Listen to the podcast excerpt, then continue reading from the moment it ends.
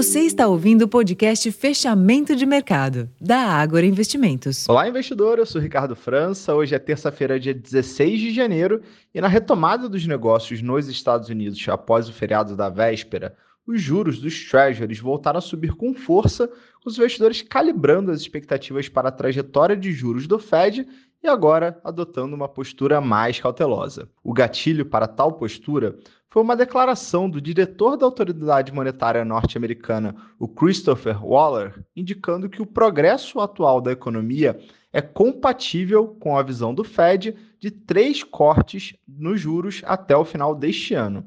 Ou seja, muito aquém das expectativas de consenso do mercado, que chegou a precificar a probabilidade do Fed realizar cinco ou seis cortes de juros. Neste ambiente, as bolsas norte-americanas fecharam de em baixa, na mesma direção dos mercados acionários da Europa. Internamente, o dia também foi de ajuste em alta ao longo dos juros futuros e queda para o Ibovespa, que encerrou a sessão em baixa de 1,7%, sendo negociado aos 129.294 pontos com um giro financeiro de 23 bilhões de reais. Diante deste quadro global de aversão ao risco, o dólar subiu frente às principais moedas e internamente teve valorização de 1,2%, com o real sendo negociado na casa dos R$ 4,93. Por fim, para amanhã, quarta-feira, a agenda local reserva o dado da pesquisa mensal de comércio referente ao mês de novembro.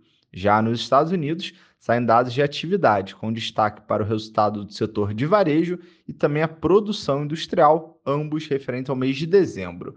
Provavelmente amanhã teremos ainda um dia de volatilidade nos juros por lá e, obviamente, podendo ter impacto nos demais mercados. Eu vou ficando por aqui. Uma ótima noite e até amanhã.